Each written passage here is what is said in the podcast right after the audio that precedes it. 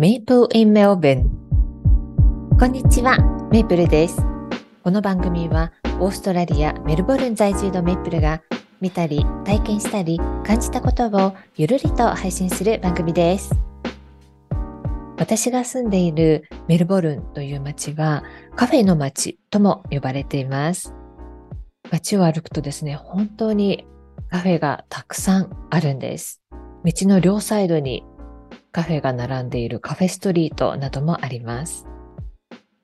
メルボルンのコーヒー文化というのはですね、イタリアの移民が持ち込んだと言われています。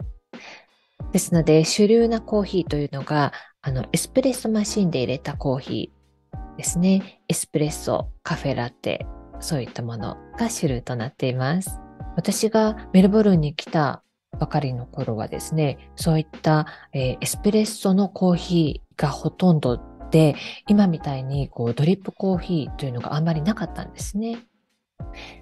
ですので、日本の喫茶店とかでよく飲んでいたブラックコーヒーが飲みたい場合は、エスプレッソをお湯で割ったロングブラックというようなもの、それが一番近い飲み物です。それから、えーメルボルンのカフェでですね、ラテを頼むと、えーグラスで提供されます。あの、お水を飲むグラスありますよね。あれがカフェラテグラスという感じで、それに、えーソーサーがついて提供されます。もう一つですね、フラットホワイトというのがあります。こちらはラテと同じくミルクの入ったコーヒーなんですけれども、そのおフォームミルクっていうんですかね、その分量が少し違うというもので、コーヒーカップで提供されるものです。私はフラットホワイトが結構好きでよく飲んでいます。メルボルンのカフェはですね、オープンが割と早いです。7時ぐらいからもうすでに開いていて、えその代わり閉まるのがね、2時、3時というところが結構多いです。朝の出勤前ぐらいの時間ですと、カフェに人がすごく並んでいてですね、皆さんテイクアウトのコーヒーを持って、そしてオフィスへ向かう。そんな人を多く見かけます。またランチの時は、同じく外へ出て、まあ、ランチを買いに行く人、コーヒーを買いに行く人、コーヒー片手にですね、街を歩いている人、とっても多いんです。テイクアウトのコーヒーを買う人が多いということは、それだけテイクアウト用の紙コップも使われているということです。このコーヒーのテイクアウト用のカップを減らそうということで、繰り返し使えるカップというのが生まれました。今ではですね、こういった繰り返し使えるカップ、リユーザブルカップというものがいろいろなメーカー、いろいろな会社から出ているんですけれども、えー私が最初に見たのは、キープカップという会社のものです。このキープカップというのはですね、とってもカラフルで、えー素材もですね、あの、グラスのもの、えープラスチックのもの、今はですね、あの、サーモスのタイプのものもあったりして、まずこのグラス本体の部分と、えーその持つところに、えーベルトがついています。えーこのベルトと、あと上のカップですね、えー蓋の部分、それから飲み口の部分の蓋になる部分というのがあって、その4つのパーツからできているカップになります。このキープカップの特徴は、それぞれのパーツのカラーが豊富ということです。いろいろなね、色の組み合わせができるので、自分の好きなものが選べます。またこのキープカップはですね、カフェに売られていることも多いんですけれども、そのカフェとコラボをしてですね、このゴムの部分にそのお店のロゴが入っていたりとか、名前が入っていたりとか、自分が好きなカフェのですね、ロゴが入ったカップなんていうのも手に入れることができます。私もこのキープカップのガラスのものを持ってるんですけれども、割とですね、飲み心地もいいので、私は家で結構使ったりしています。私の主人もこれを仕事場に持って行ったりしてるんですけど、今使っているもののベルトの部分があのゴム製のものなんですけど、コルクに変えたいということでですね、このキープカップの会社はですね、パーツごとに、えー、買うことができるんです。オンラインでも注文できますし、あとはですね、メルボルンにオフィスがあるんですけれども、そこへ行くとですね、その場であの買うことができます。前日ですね、このキープカップのオフィスの近くに行くことがあったので、立ち寄りまして、このコルクのパーツと、あと主人がもう一つ、キープカップが欲しいというので、それを買いに行きました。そのキープカップのオフィスに向かう車の中でですね、最近見た YouTube の話なんかをしていたんです。私は、あの、ランドセル選びの動画を最近見たんだよという話を主人にしました。この動画というのがですね、私がいつも楽しみにして聞いているポッドキャストの番組で、おじさんのアウトプットという番組があるんですが、こちらはですね、ドスコイさんと白根さんというお二人の方がやっている番組で、とても楽しい番組なので、いつも聞いているんですが、その中の、えー、シャープ70のエピソードの中で、このランドセル選びの動画を紹介されていて、まあ、ちょっとそのお話なんかもされていたんですね。この動画はランドセル会社の動画なんですけれども、これから新1年生になる子供がいる親子が映っています。子供たちがですね、一人ずつランドセルがディスプレイされているところへ行き、たくさんのランドセルの中から、えー、自分で選ぶ様子をですね、別の場所で親御さんがモニターしてるんです。たくさんあるランドセルの中から、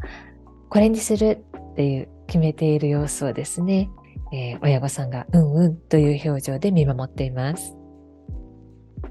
そこで親御さんにメッセージが渡されます。そこには、これは保護者の方が選んで欲しそうだと思うランドセルを選んでもらいましたと書いてありました。そして次のメッセージには、次は本当に自分が使いたいランドセルを選んでもらいますと書いてあります。親御さんたちはですね、え？という表情をしながら、まあ、続きを見るわけです。子供たちはですね、とっても嬉しそうな表情をしながら、これが好き、これにすると自分が本当に使いたいランドセルというのを選んでいました。親御さんからしてみればですね、え、それを選ぶんだというような意外性なんかもあったようです。中にはですね、男の子がですね、最初に選んだものは黒っぽいものだったんだけれども、2番目に選んだのはですね、これが好きってピンクを選んだんです。その子のお父さんはですね、その様子を見て、自分のお子さんに、とっても似合ってるよって声をかけていました。子供って親が望むものをよく見てるんですね。親の価値観を押し付けてないか、本人の意見を尊重しているかどうか、そういったことを伝えられるとても素敵なビデオだったなと思いました。そんな話をですね、主人にしながらキープカップのオフィスに向かいました。キープカップのオフィスの一角にですね、カップがディスプレイされているエリアがあって、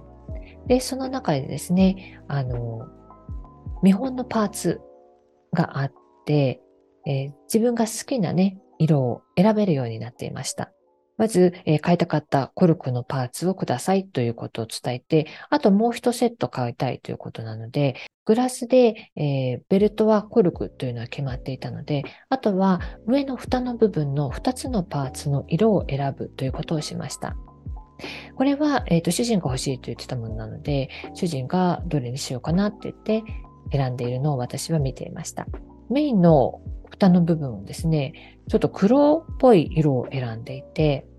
で、まあ私はそれを見ながら、まあ随分地味な色を選ぶなと思いながら見てたんですけど、それに合わせる色はですね、なんだかグレーだとか、ちょっと茶色とか、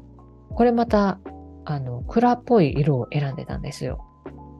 他にも、えー、もっと明るい色というのもたくさんあったので、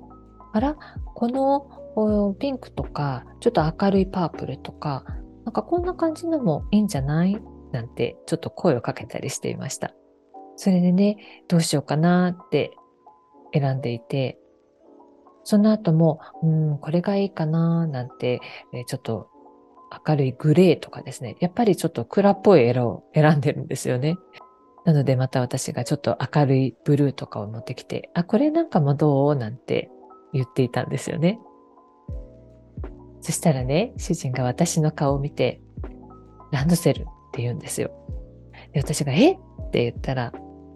自分が好きなものを選ばせる話って。さっき私が散々ですね、車の中でランドセルの話をして、自分の意見を尊重するというような話をしていたにもかかわらずですね、私は主人にですね、なんでこんな暗っぽいのを選ぶんだろうと思って、私の価値観をですね、知らず知らずのうちにね、押し付けようとしていた みたいで、そこで私も、はっと思って、あごめんなさい、どうぞどうぞお、好きなものを、ということでですね、そこでですね、二人で人笑いして、まあ、その後は、私は何も言わず、主人が好きなものを選びました。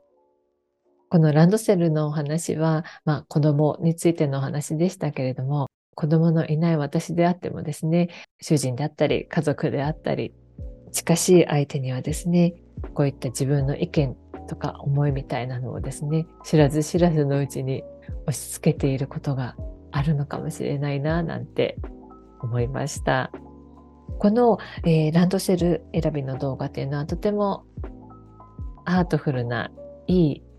動画でしたので、気になった方は、あの、ぜひ見てみてください。今日はカフェの街と呼ばれているメルボルンというお話から、テイクアウトの紙コップをなくすためにできたキープカップ、それから最近見た YouTube の話でした。メイプルインメルボルンでは皆様からのお便りやリクエストをお待ちしております。お便りフォームからは匿名でメッセージを送っていただけます。また、ツイッターでも配信のお知らせをしています。本日は最後までお聴きいただきありがとうございました。よかったら番組のフォローをお願いします。それでは今日はこの辺でメイプルでした。